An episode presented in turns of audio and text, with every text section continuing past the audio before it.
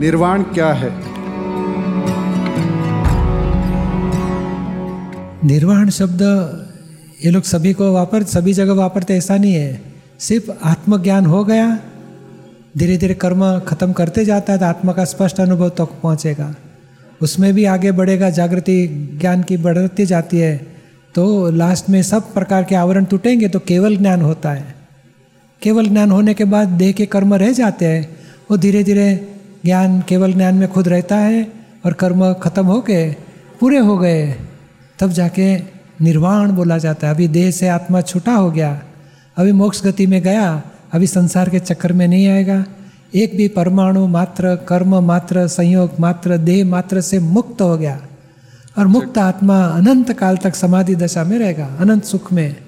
और वो जो लास्ट है देह छोड़ के आत्मा सिद्ध क्षेत्र में पहुँचता है, वो देह छूटना वो मृत्यु नहीं बोला जाता, उसको निर्वाण बोला जाता है। मृत्यु तो दूसरा जन्म पाने वाले को मृत्यु बोला जाता है, और दूसरा जन्म नहीं पाने वाला है तो उसको निर्वाण बोला जाता है।